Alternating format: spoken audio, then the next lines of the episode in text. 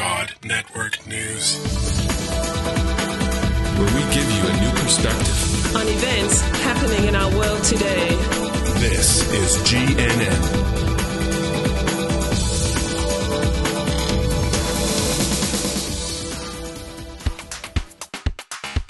This is God Network News, episode 49. Welcome, GNN fans, to another episode of God Network News, the podcast that tells you what God's doing around the world. Not what CNN tells you, but what GNN tells you is going on in the world. If you're tired of listening to all of that crisis network news and you want to hear what God's doing, well, give us a listen.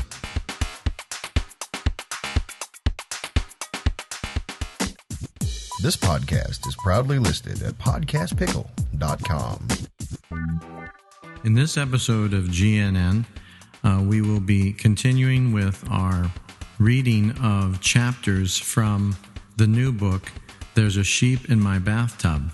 And I hope that you're enjoying listening to these chapters.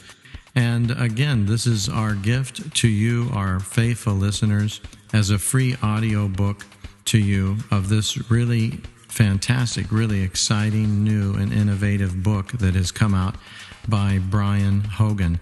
And again, in the show notes, you can find a hot link to where you can get your own hard copy of that if you wish.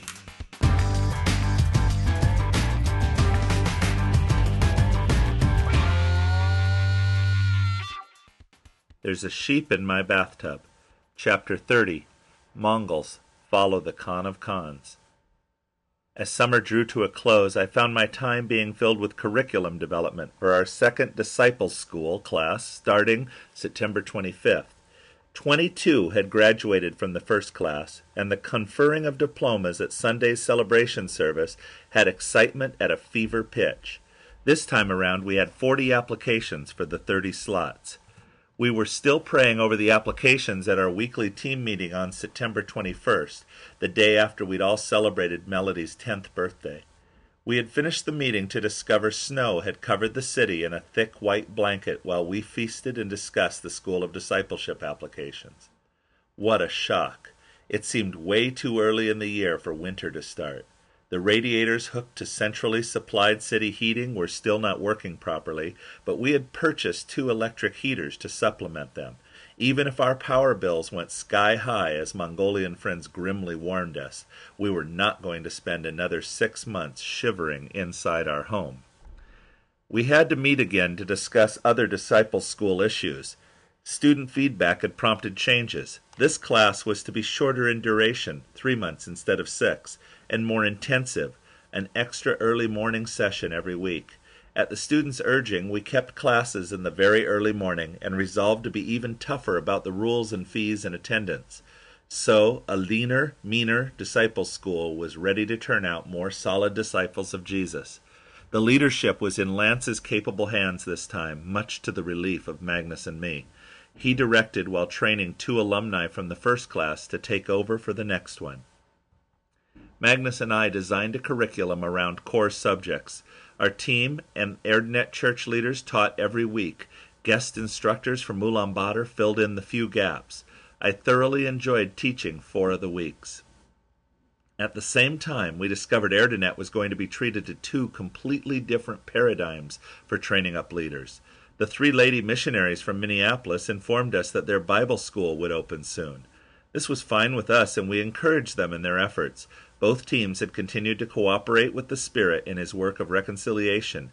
They began to solicit our counsel about their plans and strategy for the Bible school. We were diligently trying to give honest advice without giving offense. In this, the Lord chose to use Louise and me.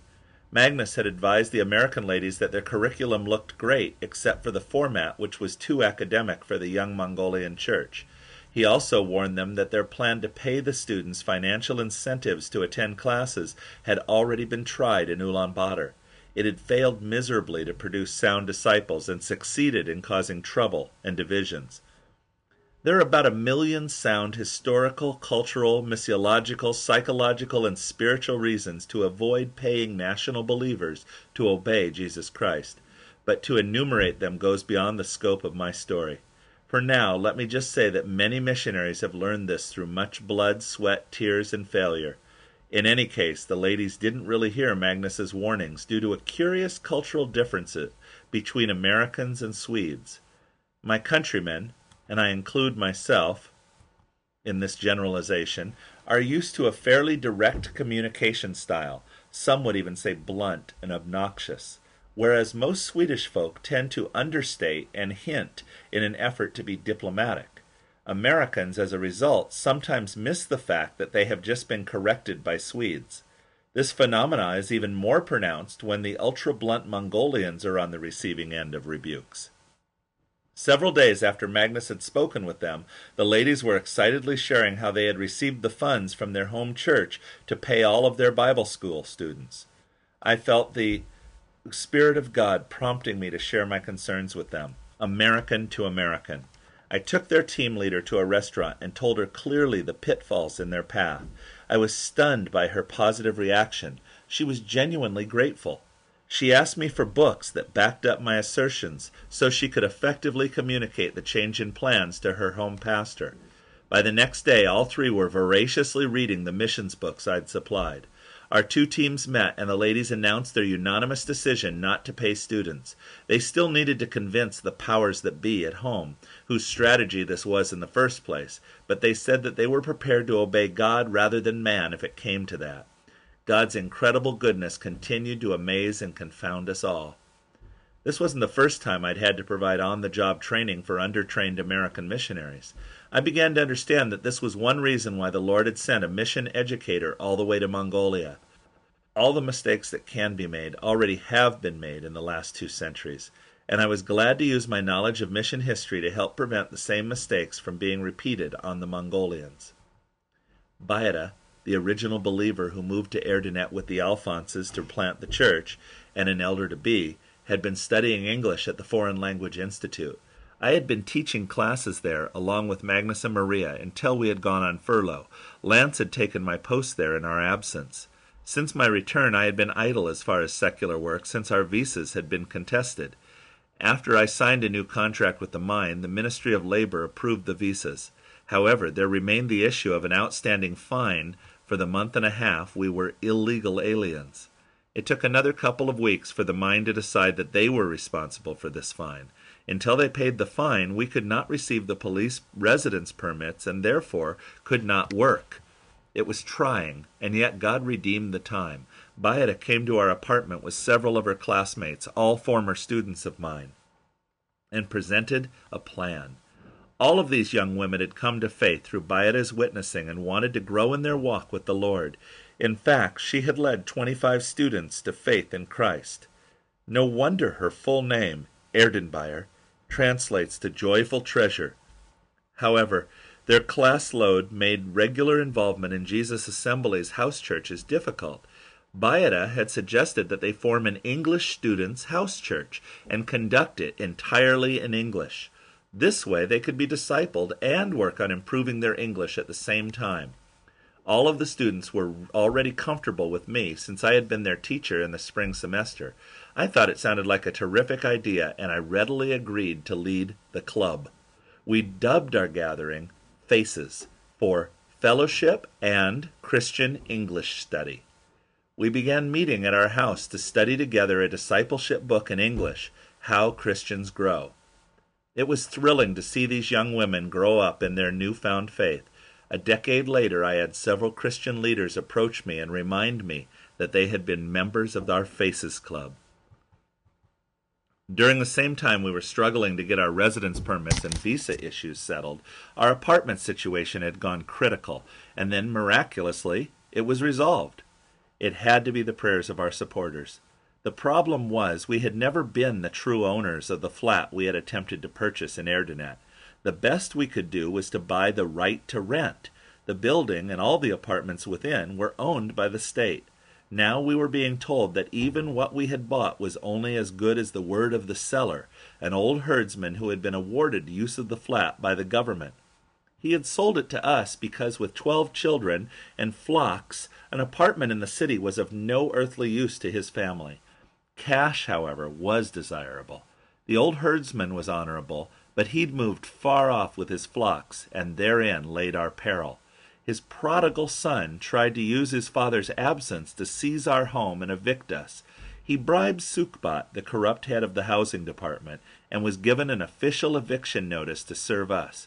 This same woman had a week earlier demanded to see our deed and had failed to return it. We suspected that our old enemy was up to something nefarious. The herdsman's son came to the door waving this official paper and yelling at Louise when I was out. When I returned, she told me. We asked the advice of our Mongolian friends who'd helped us with the original purchase. They said the best thing to do was to physically snatch the document away from him. The power to evict was not in the decision, it was actually in the stamped document itself. Since he'd obtained it through an expensive bribe, they reasoned that he wouldn't be able to replace it easily. When he came back, I was ready for him. I did not let on that I could understand his speech and acted puzzled by what the paper was all about. I took it to read it, and before he stepped in through the door, I pushed it shut and slammed the bolt home. He continued to bang on our metal door for some time, but I just shouted that he should bring the police if he had legitimate business with me. I had been assured the last thing he wanted was more hands greedy for bribes involved in this matter. This was a very discouraging and low time for us. In our imaginations, the corrupt housing ministry lady had grown to become an evil housing czarina. Our documents were still on her desk. It was only a matter of time before Sukbat made a move to evict us for another buyer willing to grease her palms. After talking and praying with our team, we decided standing firm couldn't really hurt us. Miraculously, our documents were returned without comment a few days later. We never saw or heard from Sukbat again. The herdsman's son continued to come by and harass us periodically. Once he even brought his wife and pointed out our furnishings, saying in our hearing, This will all be ours soon. Eventually, he made the mistake of coming by when a really tall Mongolian male friend was visiting us. Our friend tore into him verbally with proof of his double dealing and threatened him with exposure to the authorities. The young man crumpled like a punctured sub on the bottom of the Pacific Trench. By the end of September, the whole plot had completely disappeared. Our residence permits were granted, and we felt secure. I started work at the copper mine the first week of October. There's a sheep in my bathtub. Chapter 31 Heading into the Home Stretch. October had flown by, and it was November 2nd, Jedediah's birthday. Our team gathered around and helped us commemorate that day of joy just a year before and the pain that inevitably followed.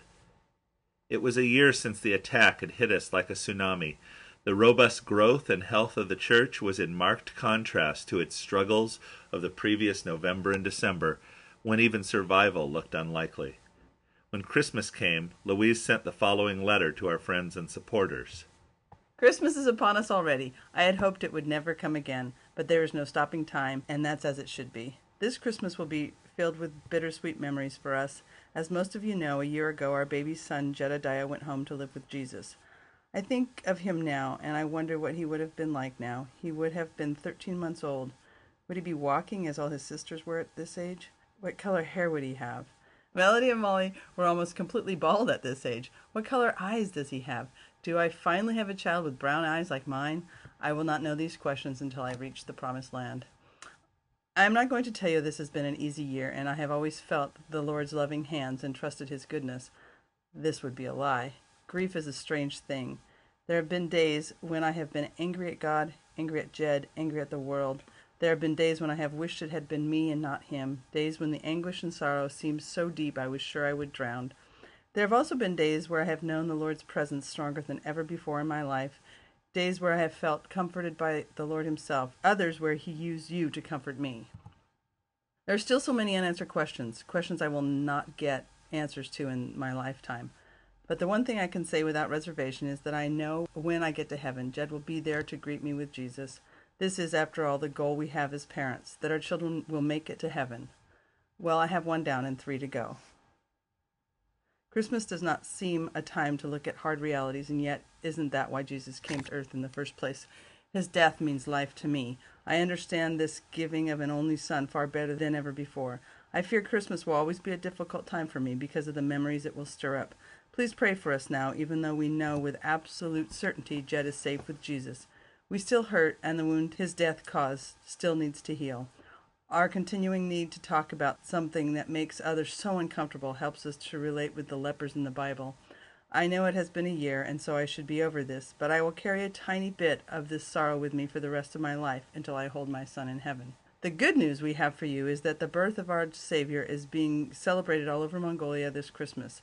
That is something that up until a few years ago had never happened here since the time of creation. This is what our desire was in obeying our call to come here three years ago. In the small view, this knowledge doesn't ease our pain of loss at all, but in the big picture, it makes all the difference.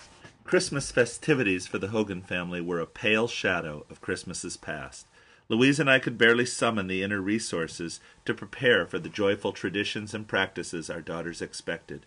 We ourselves certainly didn't feel like celebrating.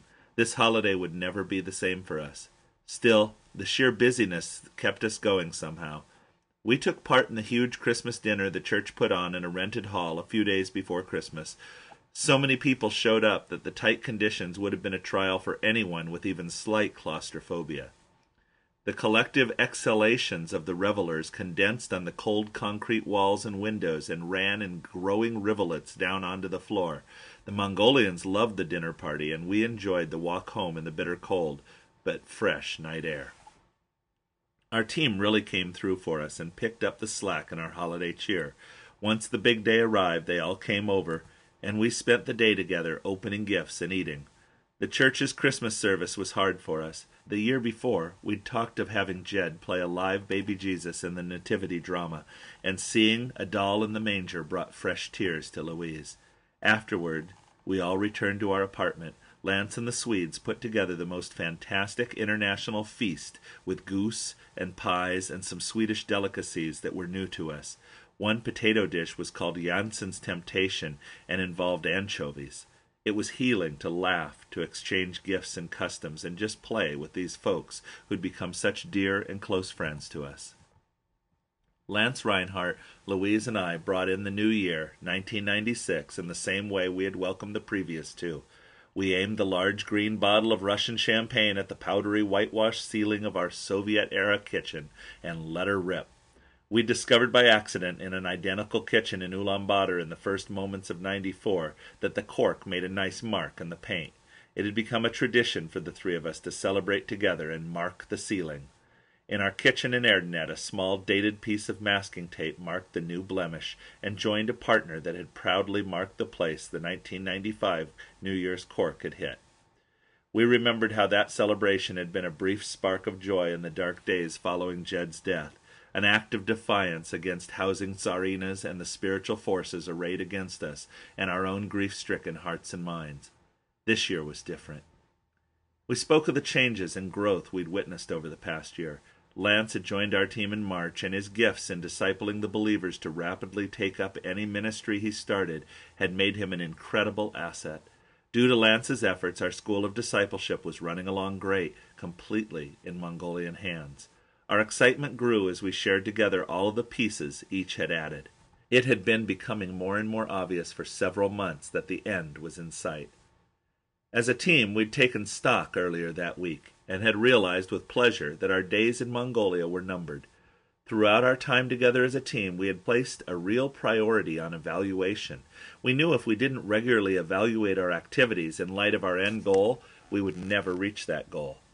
We needed constantly to check our progress. Often, this forced us to drop activities which, as good as they were, didn't bring us any closer to our goal. During a team meeting in the last week of December, we were excited to hear several accounts of how Erdenet's civic leadership was pleased with the church and its impact on the city. They particularly commented on the Mongolian character of the church. One leader declared he had opposed the church when he thought it was a foreign import. But now that I see it is completely Mongolian, I am very happy to have Jesus' assembly here in Erdenet. We also noted how older people continued to respond to the good news, and how the church movement had just about matched the age and gender demographics of the city. This was a huge change from our first year and a half when we had been essentially an all girl youth group. Most exciting was the realization that the Mongolian leaders were doing virtually everything for themselves. The only activities still in foreign hands were a couple of Bible studies, the literature production, and the training of elders to be. Our direct apostolic role was drawing to a close at an ever accelerating pace. We began to dream that maybe by summer it would be time to dismantle the scaffolding and allow God's glorious construction to stand on its own. It was almost electric in that small kitchen as we realized our prayers, dreams, and hopes were actually coming to pass. We had no idea how far those hopes, dreams, and prayers would be surpassed. Louise and I admitted to Lance we had begun sending out feelers to YWAM operating locations around the world to see if they had a place for us to pursue what we sensed God wanted to do next with our family. He had been giving us a desire to train others in what we had learned and experienced in the task of starting movements of multiplying churches among unreached peoples.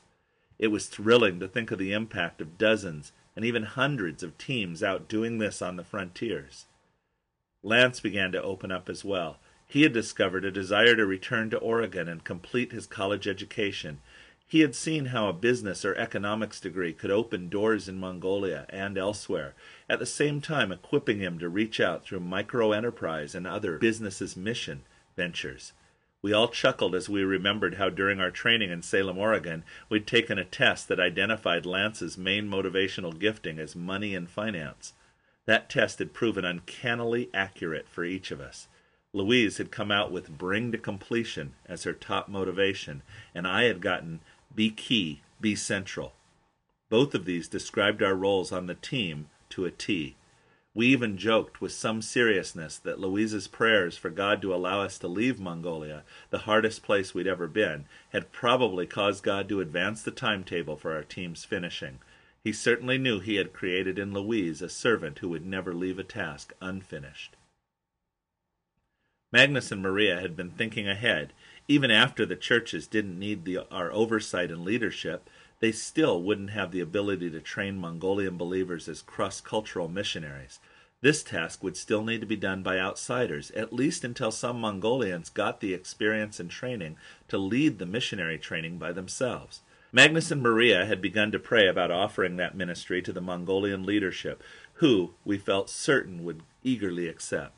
The church had been a hotbed of mission fervor for a long time. Since Mats Berberus, our rather tall and round Swedish baker, had basically gone native from the day he arrived, we all assumed he would go on living in Erdenet and probably end up marrying one of the incredibly lovely and amazingly competent local believers. Mats had arrived the previous summer and immediately commissioned a full traditional Mongolian outfit, complete with historic accessories. He had out Mongoled Mongolians, and the local lads had been stung into emulating his style. He'd actually started a revival craze for the Hurum, a colorful brocaded jacket that had slipped into fashion history and museum cases until Mats had one tailor made. All of a sudden, it seemed every guy in Erdenet from 18 to 25 was wearing a brand new Hurum. Svetlana and Ruslan had a baby boy to contend with, and another on the way. With all the turmoil back home in Russia, life in Erdenet and their leadership in the Russian congregation actually had more to offer their young family than a return to Siberia. We all figured they would stay on for a number of years and continue to work with the Russian population of Erdenet. Magnus and I had both been trying to train Ruslan and Svetlana in missions, a subject their Bible school had covered too lightly, but neither of us had been able to devote the time we felt we should have to this task. We ended up talking till far into the wee hours with our friend and partner Lance, and for the first year since we'd begun doing New Year's together, when we were finished, Lance left and walked home. Always before he'd had to spend the night, either because he had missed the last bus or because his apartment was on the other side of Ulaanbaatar, and we laughed about this new innovation, breakfast on January 1st without Lance, and tried to lure him with toast, his favorite. It was so good finally having him on the team, even though it had taken a couple years. God's timing was perfect. Three weeks later, we were caught up in the celebration of a third birthday. The third is a very special birthday observance in Mongolia. The male child receives his first haircut on that day, and the shearing is performed by all the guests at his party. Typically, the little boy goes around the room with a bag and a pair of scissors. Each person cuts off a lock of beautiful, soft, virgin, jet black baby hair and drops the lock and some paper money into the bag. These little guys make money like nobody's business. The birthday we were celebrating was not for a little Mongolian boy, however. We were gathered to honor a precious and beautiful three year old Mongolian girl, and this little lady was already betrothed at her tender age. Jesus' assembly in Erdenet, Jesus' bride, was three years old. Her growth and development had outstripped everyone's expectations, and she was almost ready for an independent journey following her bridegroom. The church leadership had arranged to hire the local movie theater for the birthday bash.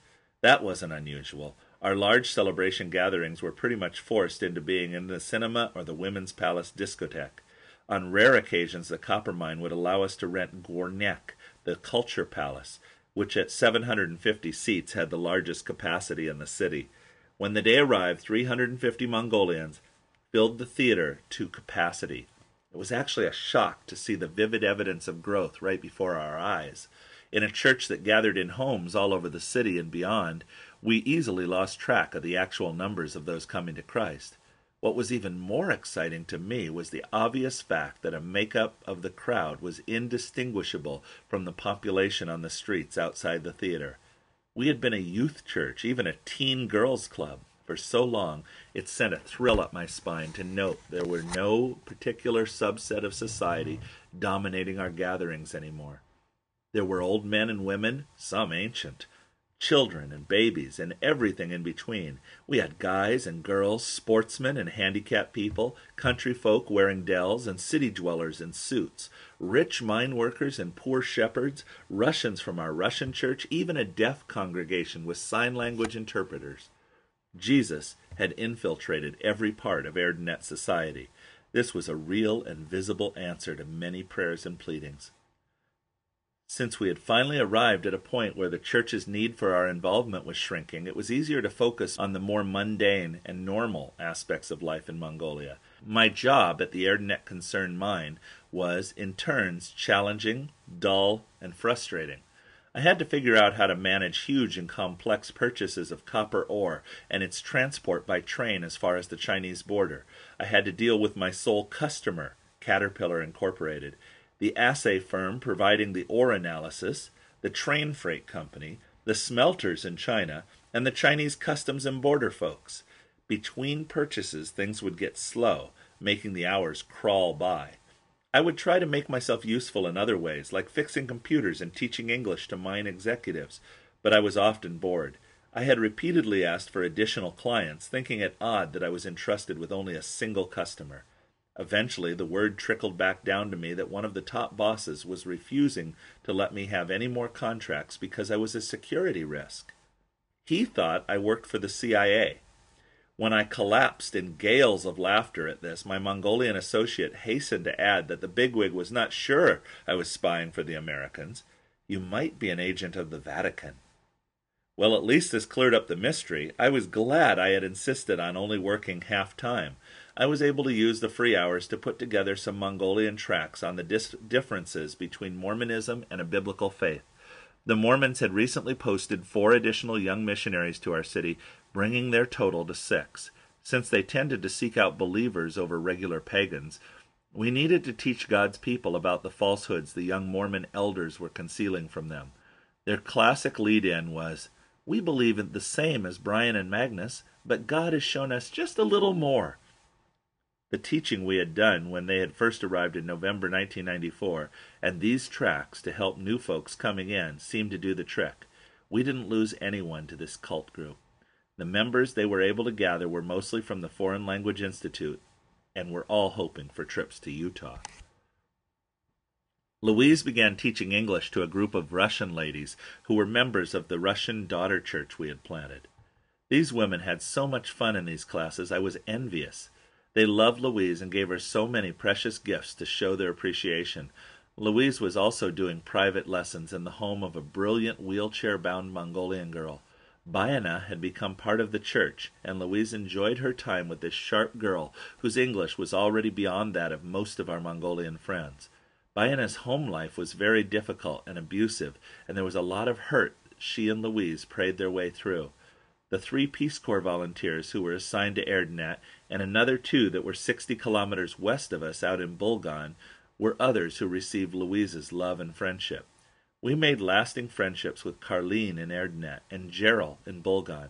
Gerald would stay with us and hang out whenever he came through our city, and Carline's long walks in the hills with Louise were a lifeline for Louise as she grieved for Jed and moved Carline toward a lifetime relationship with Jesus.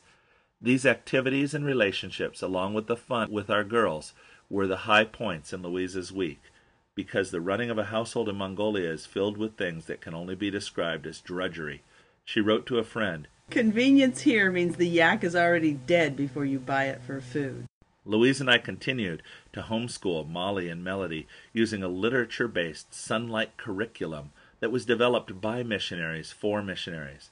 We loved it, and the material was so engaging that Louise and I looked forward to most of the classes as much as the girls did.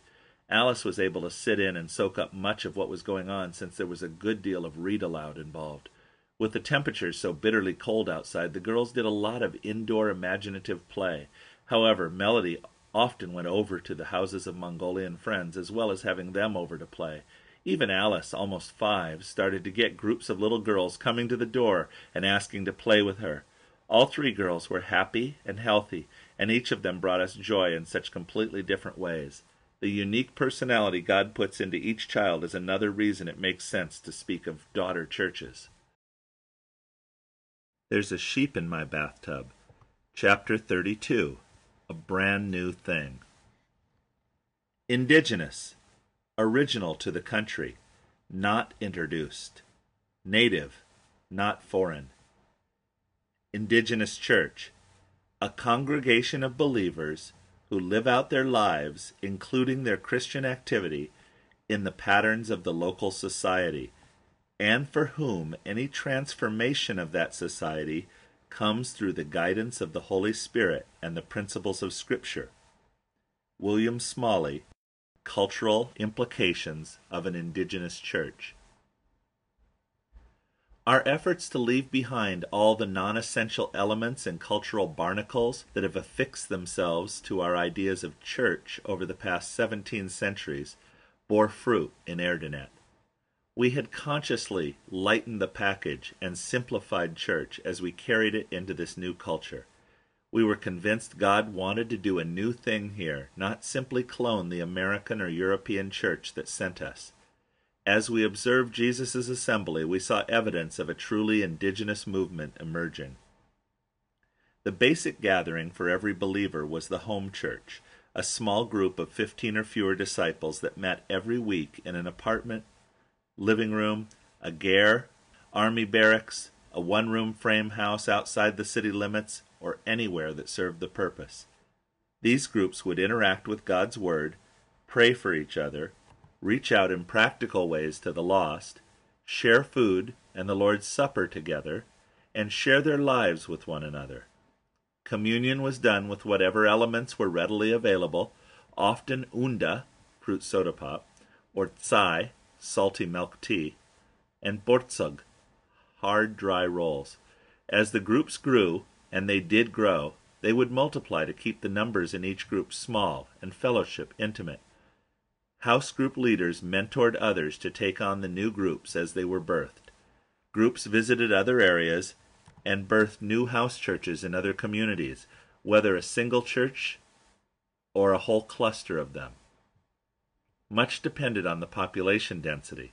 One daughter church was started with only three families living isolated in a wide spot on the road north of Erdenet.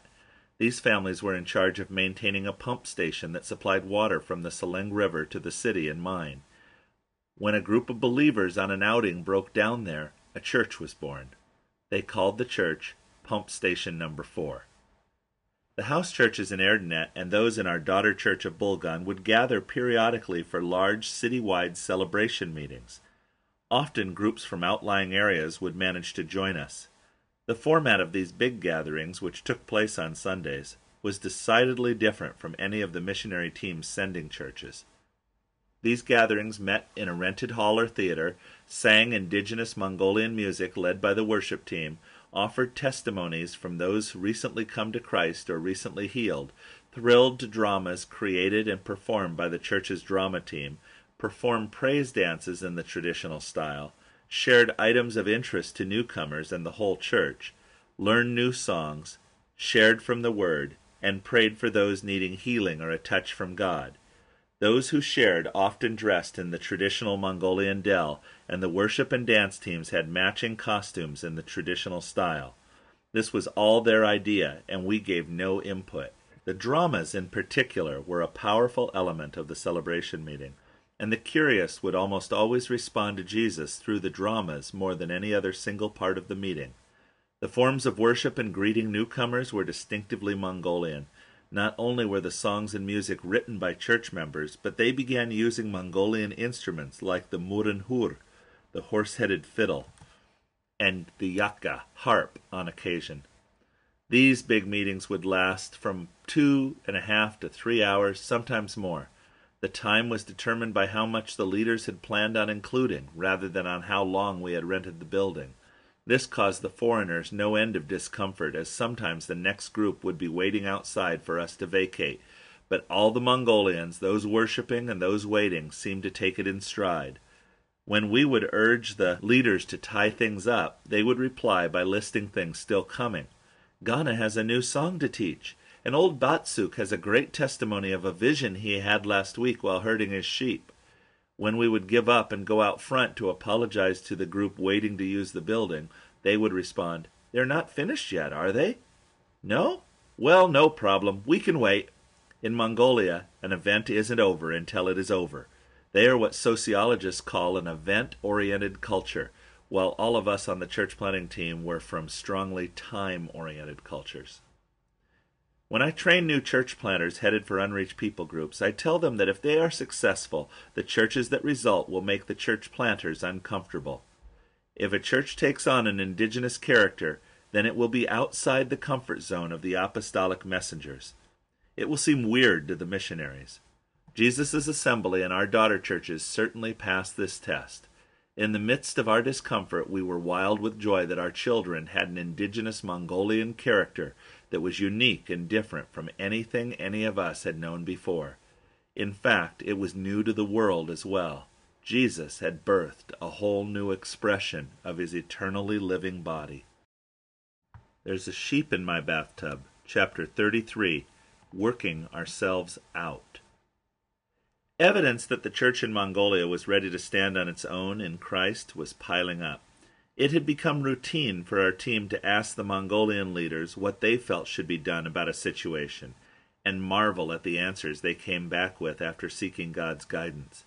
We'd been actively working ourselves out of a job, identifying one by one the ministries still relying on one of us. Our goal was to hand over each to a Mongolian disciple, and this began to happen with lightning speed.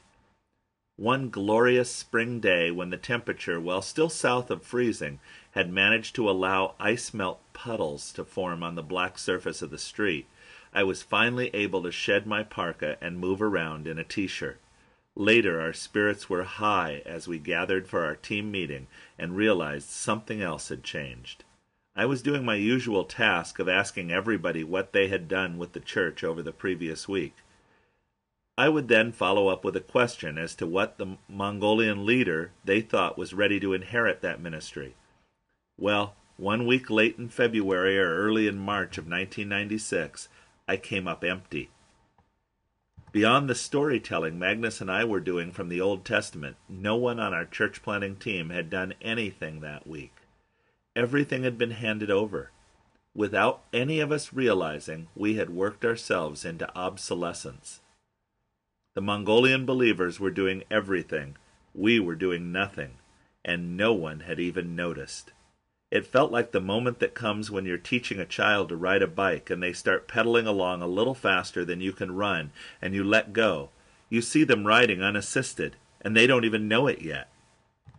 You just stop, panting, and enjoy the sight of a glorious, unself conscious freedom. You've stopped being a participant and become in an instant, a joyous spectator. We met with the five elders to be and shared our discovery with them. Predictably, they protested that they needed us very much. We recounted to them all the evidence to the contrary. They insisted we were still necessary for so many things. We gently challenged them to name something. They couldn't come up with anything we were doing.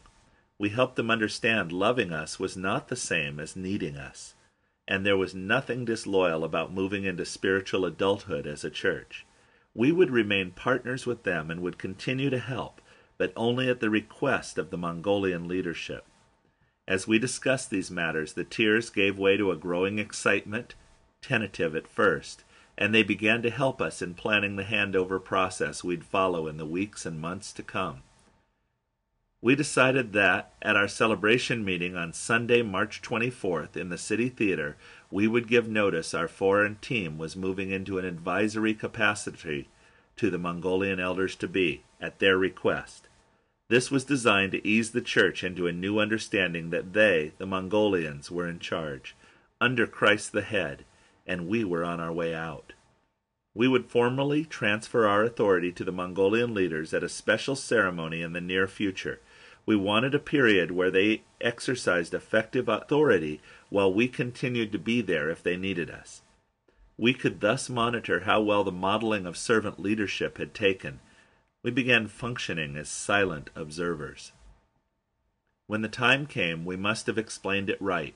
The church responded in a very excited and positive way, and though many came up and told us how special and needed we were, no one told us that they didn't think the church was up to following Jesus without us.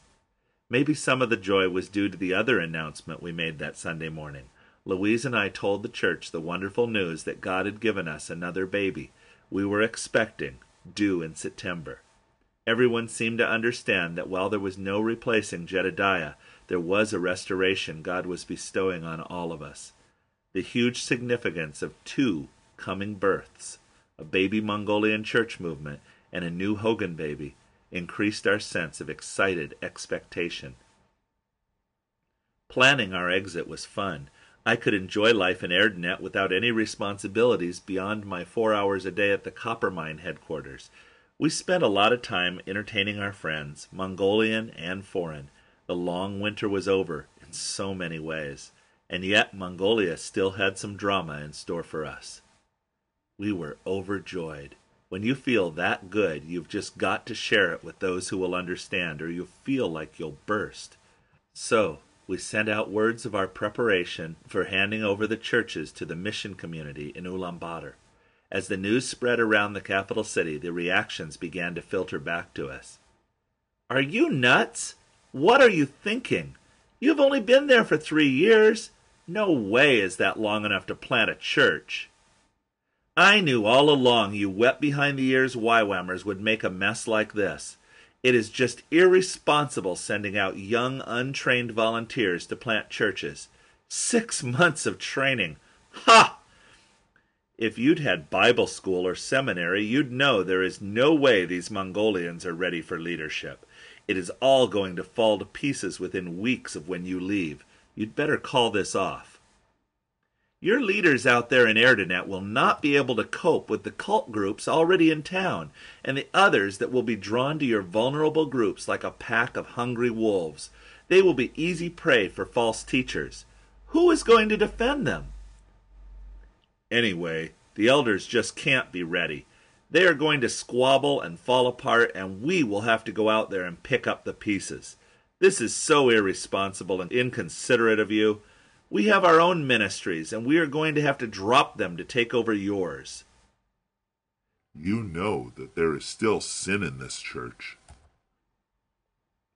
We'd blundered into a firestorm of protests and objections we had no idea even existed. Many of our fellow missionaries, friends, and colleagues seemed to be in agreement that we had missed God's will and were abandoning our responsibilities in Erdenet. We were stunned. As we met and swapped the feedback we were getting, we had no idea how to respond.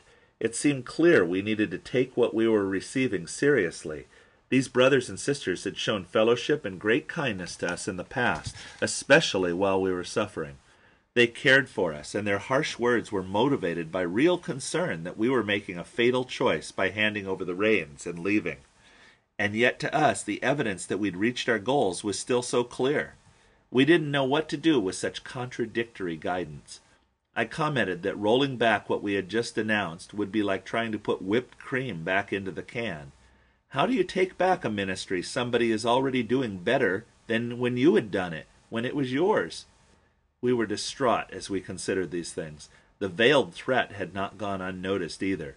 Some would feel it their responsibility before God to come up after we flew home and wrest away control for the Mongolian church's own good. We felt we suddenly faced an impossible decision.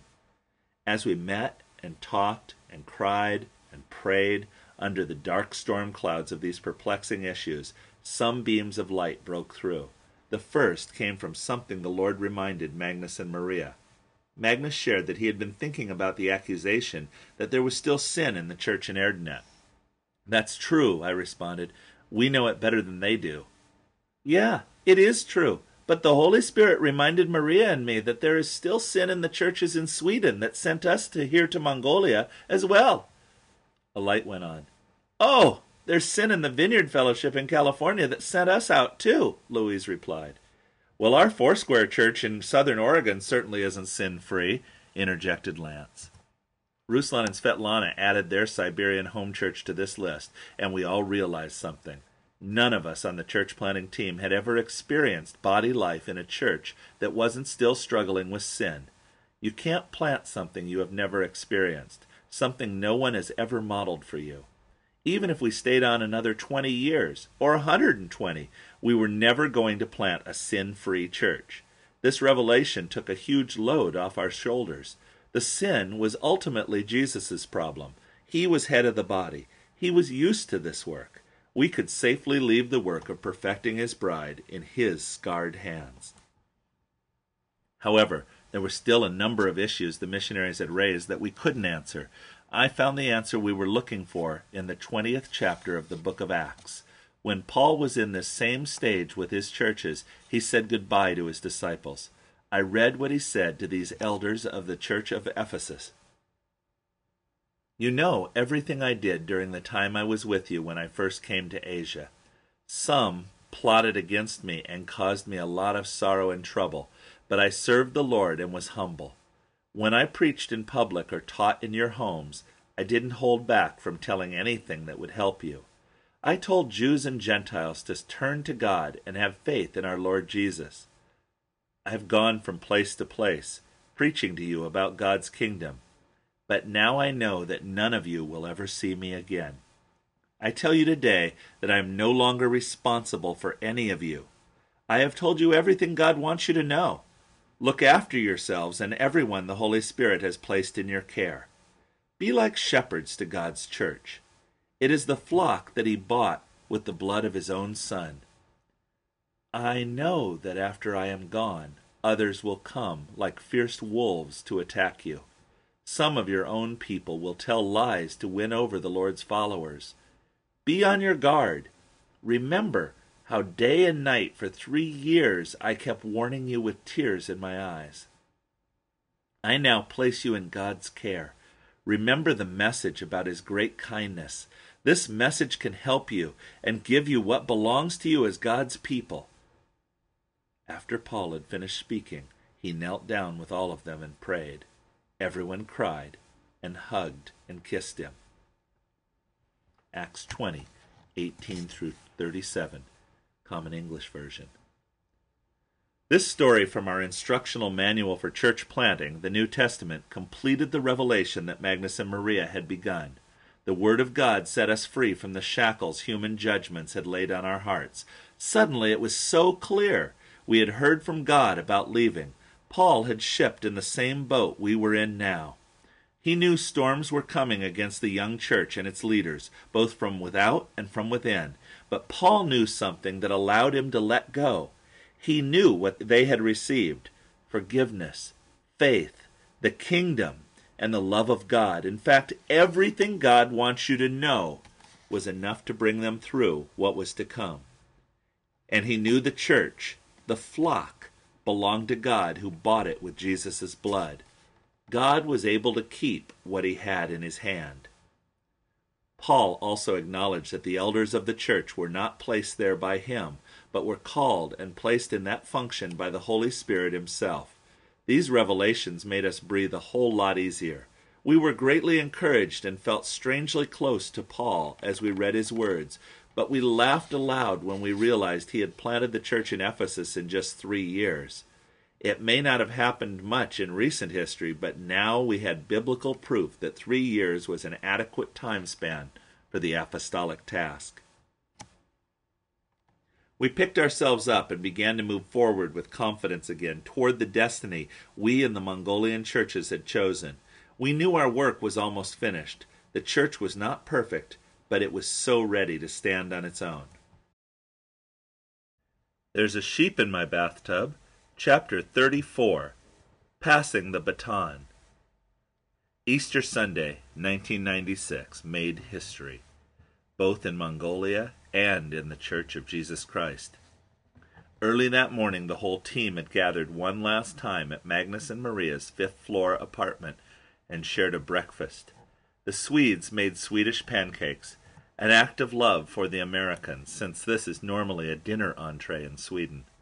We chattered about the exciting events ahead, the Easter service where we would hand over the church to Mongolian leadership, our family's move home to the USA, and the rest of the team's plans for finishing their language teaching contracts and moving away as well.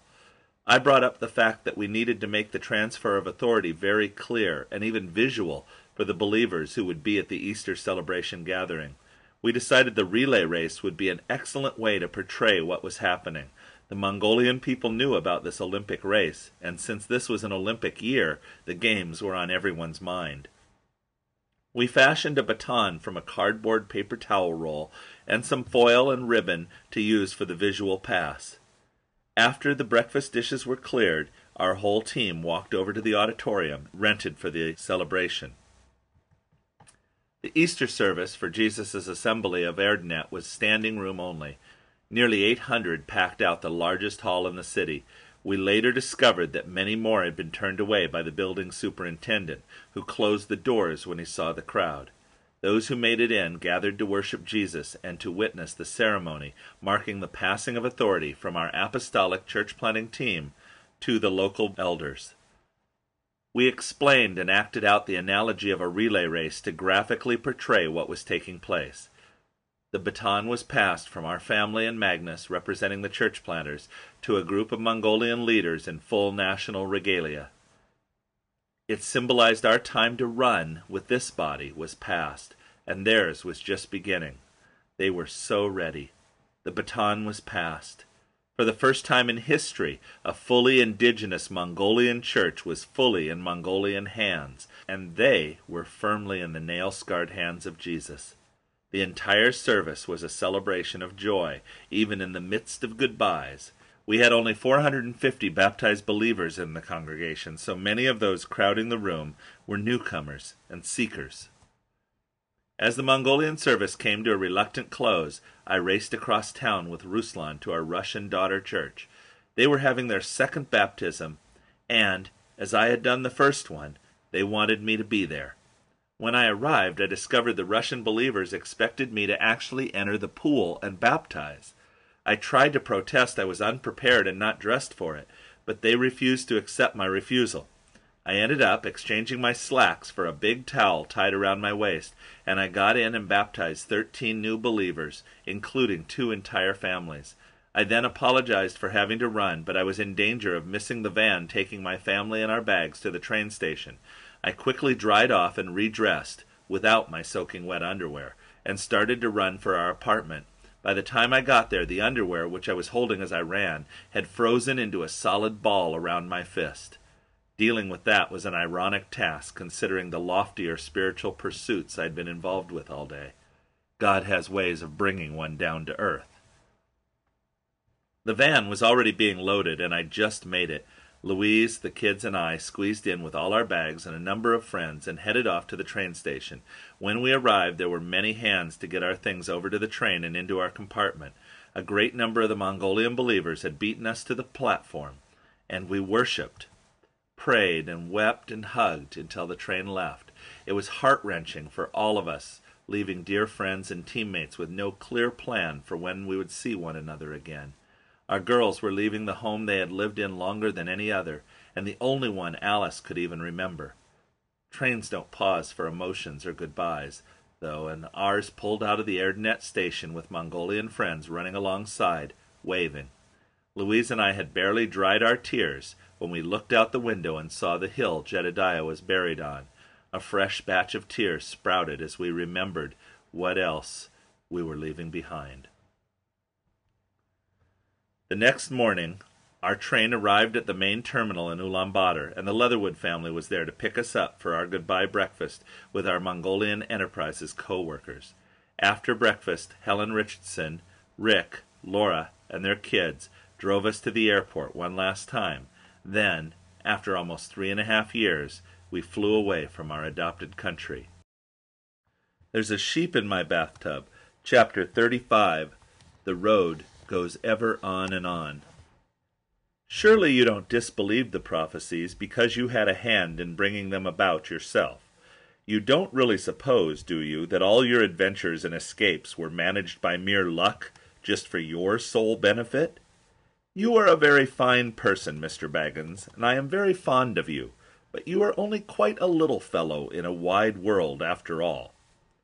The Hobbit by J. R. R. Tolkien. After leaving Mongolia, we flew to Copenhagen and traveled by rail around Europe for a couple of months. Louise and I shared about what God had done in Erdenet with a number of groups at YWAM bases and at the churches of friends in the eleven nations we were able to visit. The girls were good travelers, but some of the finer points of culture were lost on them. Asked at the end of a very full Louvre Museum day in Paris what impressed them the most, their answer was not Mona Lisa, Winged Victory, or Venus de Milo. The donuts in the basement was their sole enthusiastic memory. Five months into her pregnancy, Louise voted for the wedding at Cana by Renaissance painter Paolo Veronese but admitted when pressed that her favorite thing about this painting was the comfy bench under it. Things improved when I backed off on the museums, and the Sound of Music tour of Salzburg had a much better reception. Europe was a good way to decompress from the life we were leaving behind. The return to California held many shocks that would have been all the harder to face had we attempted the re entry just hours after leaving Mongolia. We arrived at my mother's home in Atascadero, California, re-involved ourselves in church life at our two local sending churches, and began to prepare for a home birth at Nana's house. We were planning a move to the Caribbean to work with YWAM in training up and sending out church planting missionaries from that region, but we needed to have the baby first. My parents were gracious in providing our large and noisy family a safe haven for the summer. On the 10th of August, Peter Magnus joined the Hogan family. Our joy at welcoming another son was overwhelming. Jedediah was not to be replaced, but the Father was faithful in sending us consolation and new beginnings. Our service in Barbados ended abruptly after a mere eight months, a casualty of irreconcilable expectations. In that short time, we managed to fall in love with the warmth of both the gentle Caribbean climate and our new Barbadian friends. Sadly, the ministry was not ready for us, and figuring that out was rough on everyone. We returned home to California's central coast to lick our wounds. It seemed to be a good time to take a year off from active service. I plunged into full time study for a master's degree in ministry, focused on intercultural studies, from Hope International University. The school was in Southern California, but I used mentored distance learning and completed my degree from home. I ended up being one of the very first to study through the World Christian Foundations program developed by Dr. Ralph Winter. It was the most rigorous and rewarding study I've undertaken, a perspectives course on steroids. In 1998, we moved again, north this time, to foggy and cool Humboldt County, California. Up among the redwoods on the north coast, we joined a ministry called Church Planting Coaches, which we'd been exploring since our furlough three years earlier. Kevin and Laura Sutter had been single handedly running this international service ministry of Youth with a Mission for years and were overjoyed to have reinforcements at last. Together, we are currently responsible for training and sustaining 300 YWAM church planting teams around the globe. We travel and teach extensively in YWAM schools of frontier mission, and we develop resources to equip those desiring to see churches multiply among the unreached. I've managed to return to Mongolia several times over the years since we left. I savor the hospitality of our old teammate Mats, his lovely wife Chimge, and their beautiful Swedish Mongolian daughter Lisa. Chimge was one of the earliest believers in Erdenet, and her sister was the girl who had died the same Christmas as Jed. The first two times I returned, I taught church planting in the SOFM that YWAM Erdenet runs every year. What an incredible experience to sit in a ger and teach Mongolian missionaries the same New Testament principles God used to bring them into the kingdom such a short time ago. On one of these trips, I was finally able to place a headstone on the grave. It reads, Jed Hogan, born 11 2 94, died 12 23 94. Jesus is worthy. Our whole family was able to return together in 2000. The visit really was good for all of us and provided some needed catharsis. I made this my last time of teaching in the SOFM by training my replacement. Baida is now an accomplished church planting trainer in her own right. At the very end of the visit, during what was to be our final night in Erdenet, I came down with appendicitis. Unable to be flown out, I ended up under the knife at a small Russian clinic in Erdenet. After the appendectomy was successful, Louise and I felt she and the children needed to return home as planned, so as not to miss additional days of school. I would follow when I was released by my doctors. However, a post-operative infection attacked my body, and I ended up needing another surgery and a stay in intensive care. For 18 days I fought for my life. None of the available antibiotics seemed to touch my infection. Finally, when all seemed lost, God provided some ciprofloxacin through Magda, a Dutch nurse in Erdenet, and my condition immediately responded. I was finally released and, with my appendix in a jar, able to fly home to my very frightened family. It would be another five years before I walked on Mongolian soil again. In November 2005, I was back in Erdenet for the annual Mongolian Mission Conference. I had been asked to be the keynote speaker. I was stunned to see the very hall where we had passed the baton of leadership in 1996 crammed full to way beyond capacity for a week. There were a thousand people crammed into a room designed for 700. It was standing room only, and they had gone to an invitation only format several years before because attendance continually outstrips the available space. A well dressed, middle aged Mongolian man stepped up to greet me during one of the breaks. He introduced himself and quickly added that he knew me, but I didn't know him. He was one of Jesus Assembly's current elders. He wanted to share about the day he had met me. On a Sunday morning in spring 1996, I came with my friend to a large meeting here.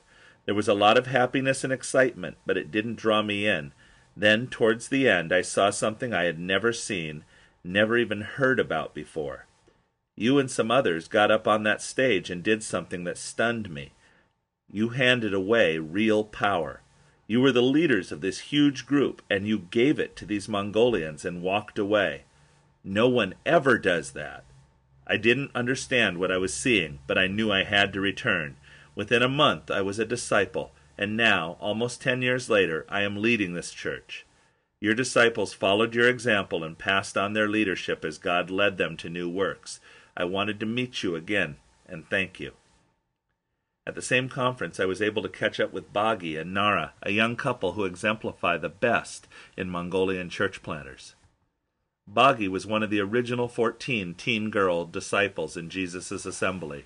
Nara, her, her husband, had been in prison while we were in Mongolia. He had come to faith through a Mongolian Bible his mother had sent him. Upon his release, he had come to Erdenet to be discipled in his new walk. Eventually, both he and Bagi had gone through the Mongolian Mission Center, now YWAM Erdenet, discipleship training school, and the School of Frontier Missions, with me teaching church planting, married, and gone off to plant new churches. Their initial target was Darhan, Mongolia's second largest city. The last time I had seen them, I'd been on my way to Erdenet. They had shown up at midnight in my sleeper compartment while the train was parked at the Darhan station. They reported that they had been working in Darhan for just a year and had already planted a congregation of a 110 with and three daughter churches. With all the excitement, I was a long time getting back to sleep after they'd left my sleeper compartment. Not many months later, I received a letter from Bagi with a photograph of them passing a baton to the leaders they had trained in the Darhan church, actually handling such visible and tangible proof that the movement was now spontaneously reproducing was, for me at least, like touching a holy relic must have been for my ancestors in the Dark Ages. When Bagi, Nara, and I met again at the conference, I asked them about the photo. When I mentioned I was surprised that they had not stayed on in Darhan as pastors, with surprised looks, they responded, But Brian, we're apostles, and apostles leave. The model had been seen, understood, and replicated.